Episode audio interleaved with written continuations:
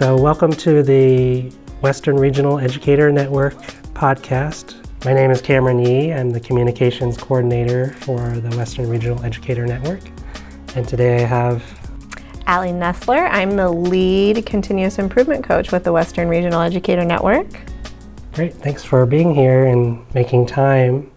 Just as a little bit of background, this is the second version of the idea of a podcast, which we're calling Bright Spots. It is a variation of the publication that we've done, spinning it off into a podcast version. Um, I did try to get one off the ground before school let out, and you can sort of imagine how that went with all the things happening. And then I got sick with strep throat, so that was sort of a sign from the universe that, hey, maybe we need to slow this down a little bit and retool it a bit.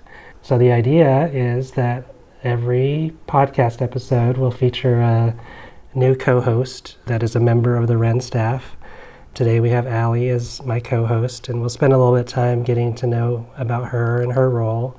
The second half would be Aly and I, or whoever the co host is, getting together with one of our network members, which could be a design team lead, coordinating body member, uh, one of our partners, and so on, just to give a perspective beyond just our team. So I know, Aly, you you enjoy podcasts. You listen to them regu- regularly, and I you've do. mentioned them. Yeah. Um, so what are some of the ones that you you're listening to right now? Oh, um, I listen to a lot of news podcasts. I listen to the Daily. I listen to the Post reports. I listen to a lot of kind of experiential podcasts, so people sharing their lived experience. Listen to Terrible, thanks for asking. Um, that's a great one that kind of goes along that theme. Listen to uh, Where Shall We Begin? So, those are just a couple of my favorite podcasts of many. So, I'm quite excited to be here today to be on an, a, a podcast sharing sharing my experience with the Wren. And you've not been on a podcast before. Never been on a podcast before. I've spent years listening to podcasts, and this is my first time actually being a participant in one. So it's pretty, it's uh, pretty exciting stuff. Okay. I have been on one podcast. No, wait, two. uh, one around home theater. It wound up being this very long podcast, like three hours, which I don't know, which I think is like excessively long for most podcasts. Um, and then uh, my wife and I recorded one that we have not really deployed anywhere, and that was over a year ago. So the joke was like, and we did it around our anniversary. So the joke was that every anniversary we'd have we would record a podcast, but then our last anniversary we didn't. So we're we're a little overdue um, for our next episode. I uh, like the idea of a long form podcast. Three hours, that's a long time. Yeah, that's a very long time. I don't know. I mean, I don't know who wouldn't want to listen to people talk about improvement science for for 90 minutes to three hours, but I, I know I would. But you may be a little biased. I might be a little biased. Which segues greatly into um, just about your role on the team, kind of what got you here, and your exposure to improvement science and what that looked like. Sure. So I have been an, a continuous improvement coach or a continuous improvement specialist. That's what we're called um, with the REN for going on three years now. So that simultaneously feels like much too short of a time, and also like I've been with the REN forever. So um, we're really excited to be going into our third year. And I was hired in order to build capacity uh, in individuals and in teams of a variety of different sorts in uh, continuous improvement, improvement science. What that looks like specifically has changed over the last three years as our region, so the Western Regional Educator Network, since there are 10 RENs, have kind of figured out things that have worked really well and things that we could improve on over time. my first experience with coaching started in the Springfield School District. I was a literacy specialist or a literacy TOSA, moving kind of from my role as a classroom teacher to a specialist role, a district specialist role. And I was tasked with working with Title I coordinators or Title I specialists who were based in buildings, you know, building their capacity in reading intervention specifically. We were considered to be coaches in that role, even though that wasn't like part of our title. And so I was provided with some really comprehensive uh, guidance and what instructional coaching was. So, what does a really quality instructional cycle look like, and how do you coach educators through that? Um, that was my first experience with coaching. Mm. So, along the way, um, I became familiar with continuous improvement improvement science because I got involved with Oregon Education Association, so OEA, our state union's uh, leadership cadre, is what it was called at that period of time. And this cadre was really focused on quality assessment practices. So, more broadly, not just in literacy, that's kind of where I was rooted at the time, but more broadly, what does really quality formative assessment look like? And so I got involved with the, the cadre to learn about that. So, how can we really help students using the assessment information we have and guide our day to day lessons? Well, through that process, one of the things that the Oregon Education Association was really trying to help educators do was implement in their classrooms what they were learning about formative assessment. So, how do we move from knowing to doing? And the process that they used was called improvement science. So they introduced us to this way of thinking about implementation and measuring implementation in our classrooms. And it really talked to us a lot about plan, do, study, act cycles. So, how do you make a plan? How are you really specific about the goal that you're trying to achieve? How do you you know, operationalize or how do you define measurement for your goal? So how, how are you going to know that you achieved what you want to achieve? And then how, how do you use what you learned in order to guide your next steps. And so it was this really structured format um, that just made a lot of inherent sense to me as an educator. So that was in 2015 that I started with that cadre. And then over time, the Oregon Education Association started a network improvement community that was really centered around uh, quality assessment practices. I became a coach in that network improvement community. So I was coaching a team from St. Helens, so outside of my local context. And then after that, the Educator Empowerment Academy began and I started coaching in that. I've been coaching improvement science since probably 2016, kind of thinking about the specific mindsets, the specific tools, and kind of the overarching methodology that's that's required in order to really be a- effective in that particular process. So that's kind of a little bit about my my background with that. Yeah. I don't think I heard about it really improvement science in those terms until I joined the team mm-hmm. um, a little over a year ago. I think as I as I have learned about it, there are familiar touch points mm-hmm. from my time in, in the IT department or technology department um, the notion around um, sort of iterative cycles of mm-hmm. well iteration is sort of a, a, constant thing in IT like like I was working on the website at the time there's always multiple iterations of that something is never truly finished and you're constantly improving something mm-hmm. that way but I think my sort of maybe conflation of, mm-hmm. of terms uh, was seeing the term continuous improvement plan mm-hmm. in a lot of districts, and I think maybe even even at one point, Lane ESD had a CIP plan or mm-hmm. had talked about CIPs. So that's that's kind of like my only exposure prior to joining the team of, of hearing those words together. But I know that maybe there's something that's a little bit different between uh, like improvement science versus what people may have heard more commonly as Sure. around continuous improvement.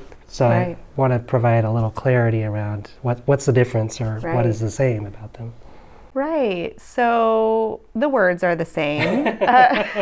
Uh, um, continuous improvement plans or CIP plans have generally traditionally been very familiar to folks that are um, part of education leadership teams situated in a local district context. I remember when I was in Springfield, we had a continuous improvement plan in our building, um, in each of the buildings that I worked in, and then there was generally a leadership team, so uh, principal and um, uh, you know teachers, specialists, and classroom teachers that kind of came together in order to construct the goals for the building, um, the strategies and the activities that were going to take place in order to reach the goals of the building and then um, some specific like progress markers. So once again like how are we going to measure whether or not we're making progress towards those those overarching goals? Sometimes you would sh- set short-term goals for yourself some interim goals and then there would be like these longer term year long goals that you would set as well i think that there's several points at which uh, the process that we uses diverges. The framework that the Western Regional Educator Network uses is called human centered continuous improvement or human centered improvement science. And, you know, improvement science and continuous improvement are often used interchangeably. And so you see a lot of writing that CIIS, um, and so th- those terms are often used interchangeably within the context of talking about these specific methods. But I think the human centered piece is really the piece that sets our methods apart from what is kind of traditionally laid out there. Where we begin is we begin by scoping a problem of practice. And one of the ways that we identify problems of practice to focus on is with those who are closest to the problem. So, who is embedded in the local context? And often in education, those that are closest to the problems, those are that are closest to the, the outcomes associated with those problems are teachers, uh, staff members, and students. So, really making an effort to, to ensure that there is a lot of outreach going on, that there is a lot of active engagement of individuals who are really entrenched in these contexts is, is really important to this particular framework. One of the ways that we do that is through collecting kind of preliminary sources of information to really understand that problem and in a very in depth way. So, a lot of times, what we do in districts is we observe an outcome. For example, something like, you know, our, our literacy test scores are not where we would like them to be right? So maybe we, we say something even more specific and more equity focused, like our special education students. Uh, literacy test scores are lagging behind that of other groups. Okay. And then we go ahead and we start to make a plan about what we're going to do about that and how we're going to measure that. So, one of the things that we do at the Wren is we do a little bit more preliminary exploration about what could actually be occurring. We call that seeing the systems work or um, preliminary data collection, where we are trying to really get at the root cause of, of a particular problem of practice. And so we spend a lot of a lot more effort trying to see the system more broadly and see it from different perspectives. So one of the things that we really try to do is bring together what we call a diverse design team um, made up of teachers, made up of educational assistants or instructional assistants, made up of administrators.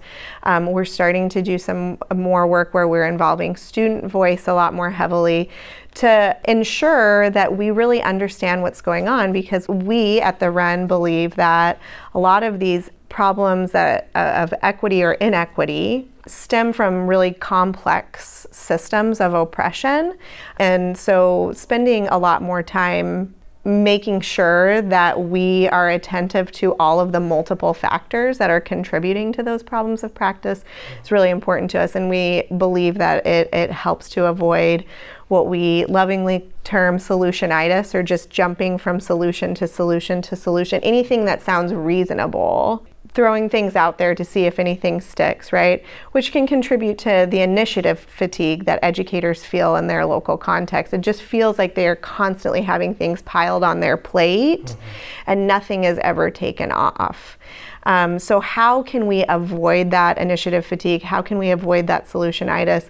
And one of the ways that is proposed in the academic literature, one of the ways that is proposed in other very successful network improvement communities is using improvement science, which is kind of this um, set of tools and processes in order to be really intentional about what problem are we trying to solve and what are the root causes of those problems. Mm-hmm. So there's a lot more preliminary kind of um, data collection that happens in the framework that we use than what would happen in like a, uh, a SIT planning session. Yeah, I think some of that is familiar too, uh, just from my, again, my, my time in IT where um, who's who's defining the problem? Right. the people, the IT staff, mm-hmm. are defining the problem because they're the ones getting the support tickets or whatnot. But they don't necessarily, yeah, they don't reach out and you know gather data in, in the form of people mm-hmm. experiencing the problem, trying to understand.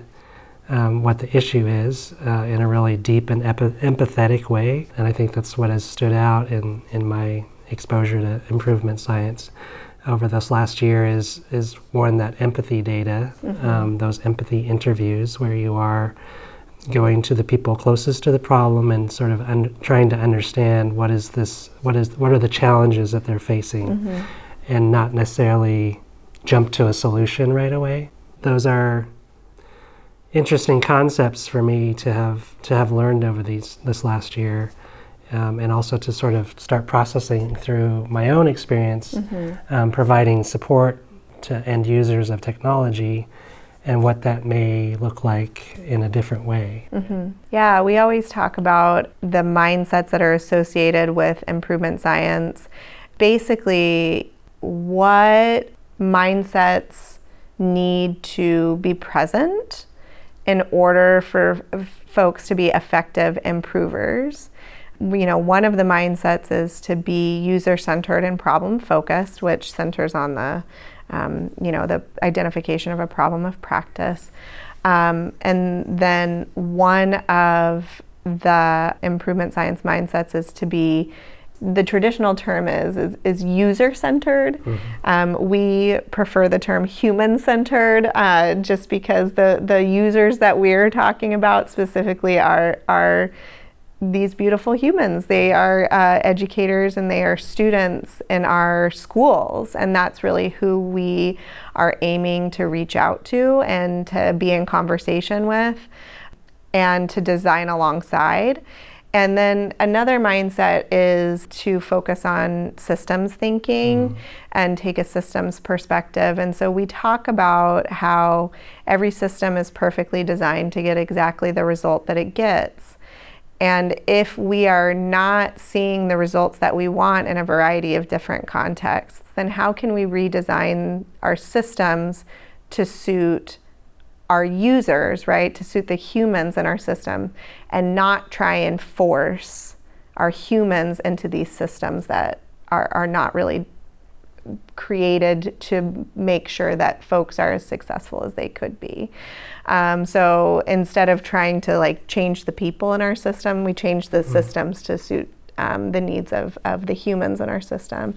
A way to do that, a core of that is is really the empathy interview, which we use interview, but like we could use any form of empathy data. We could use observation. Um, we could use a, an immersion experience. So like the shadow shadow a student is is the most common example of that, where you actually kind of follow one individual person and you see what their experience is throughout the course of a day or an hour or class period or whatever you know, one of the things that we have found about that is that that experiential data is really the pinnacle of data collection for us. That's like what is most pivotal, that is what is most important to us because you, you know, you can say that you have made all of these systemic changes. You can say that those systemic changes are improvements for a variety of reasons, but if they're not improving the experience of folks that they are designed for, then you know, one of the conclusions that we've come to is that potentially they, they aren't as, as grand of an improvement as you may have originally thought. So, hmm. um, empathy data collection is really a way for folks to um, experience what others experience, to feel what other people feel um, as, as much as they can in order to go about really changing systems for, for the better.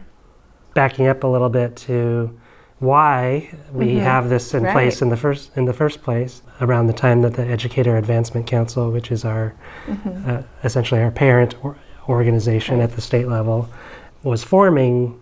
Improvement science got presented as as the methodology for mm-hmm. for the Wrens to do what they were charged to do, right. which was to make systemic changes in their region. Essentially, how did improvement science become the adopted methodology sure, for, for sure. RENs? once again, those that are closest to the problem have the knowledge and should be empowered to be at the table in order to solve those problems.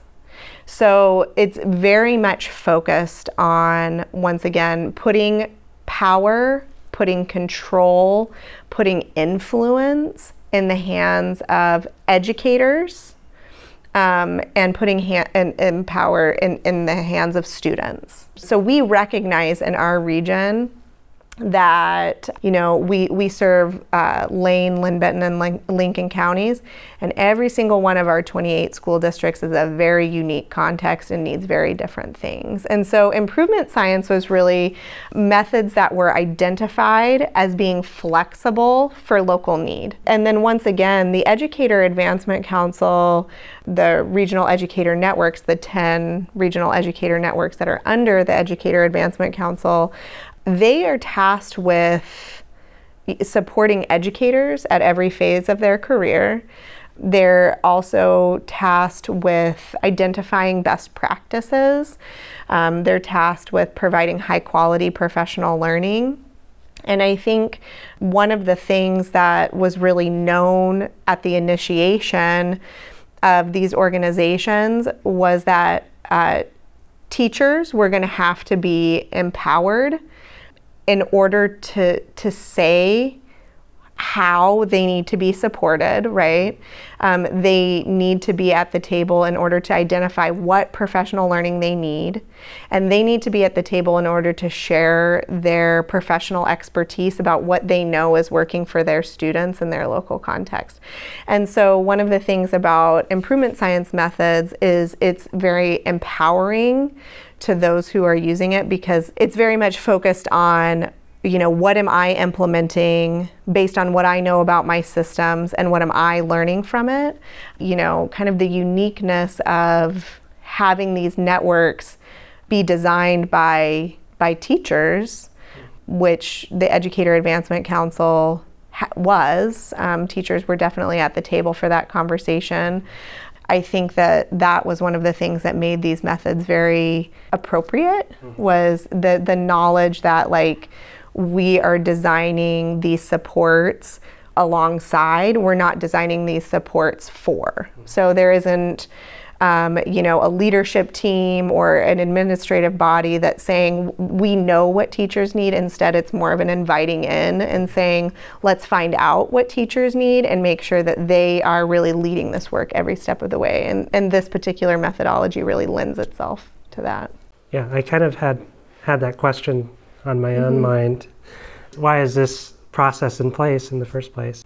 Well, we are um, a little over time. Oh, yes. Um, and we didn't get to one of the topics that was on our list was just the new coaching options. Well, I can um, I can just spend like just a just a little bit of time. I'll go through each. Um, so we of course we've always had improvement teams. Um, so ever since I started almost three years ago now with the Western Regional Educator Network, kind of since we really established programming, um, we've brought together teacher teams, we've brought together district teams, um, we've brought together uh, building teams as well um, to, to really build capacity in improvement science. Um, and these teams generally work with us for um, one to two years. So our programming has um, it's a two-year program, and so there's the option to do one year and then another year. Of course, nobody's obligated to, Mm-hmm. to the other year, but most people do decide to do a second year of the the improvement science capacity building that we provide. Um, what it, so so some of the things that are new that is responding to the needs and the feedback that we received is that folks want to be engaged in learning about improvement science and how they can take pieces of this framework or they can take pieces of this process and use that in their local context, whether or not it be at a classroom, a building, or a district level. But maybe they don't have a full year long, they can't make a full year long commitment or they can't make a, a two year commitment. And so we were thinking about um, different levels of support we could offer. So we um, are offering several design days this school year, so in the 23 24 school year, where people um, who attend a professional development session, and it can be any of our Ren sponsored PD, uh, come to a design day with other educators from across the region and they do what we call a design sprint. So it's generally like a full day which is more like you know about five hours or whatever. Um, and they learn about this process they learn about tools that they can use and then they do a follow-up. Then they make an implementation plan they walk away with something to try based on what they've learned about the improvement science process, what they've done that day, and then they do a debrief with a coach after they've actually implemented their plan. So that's our design day offering.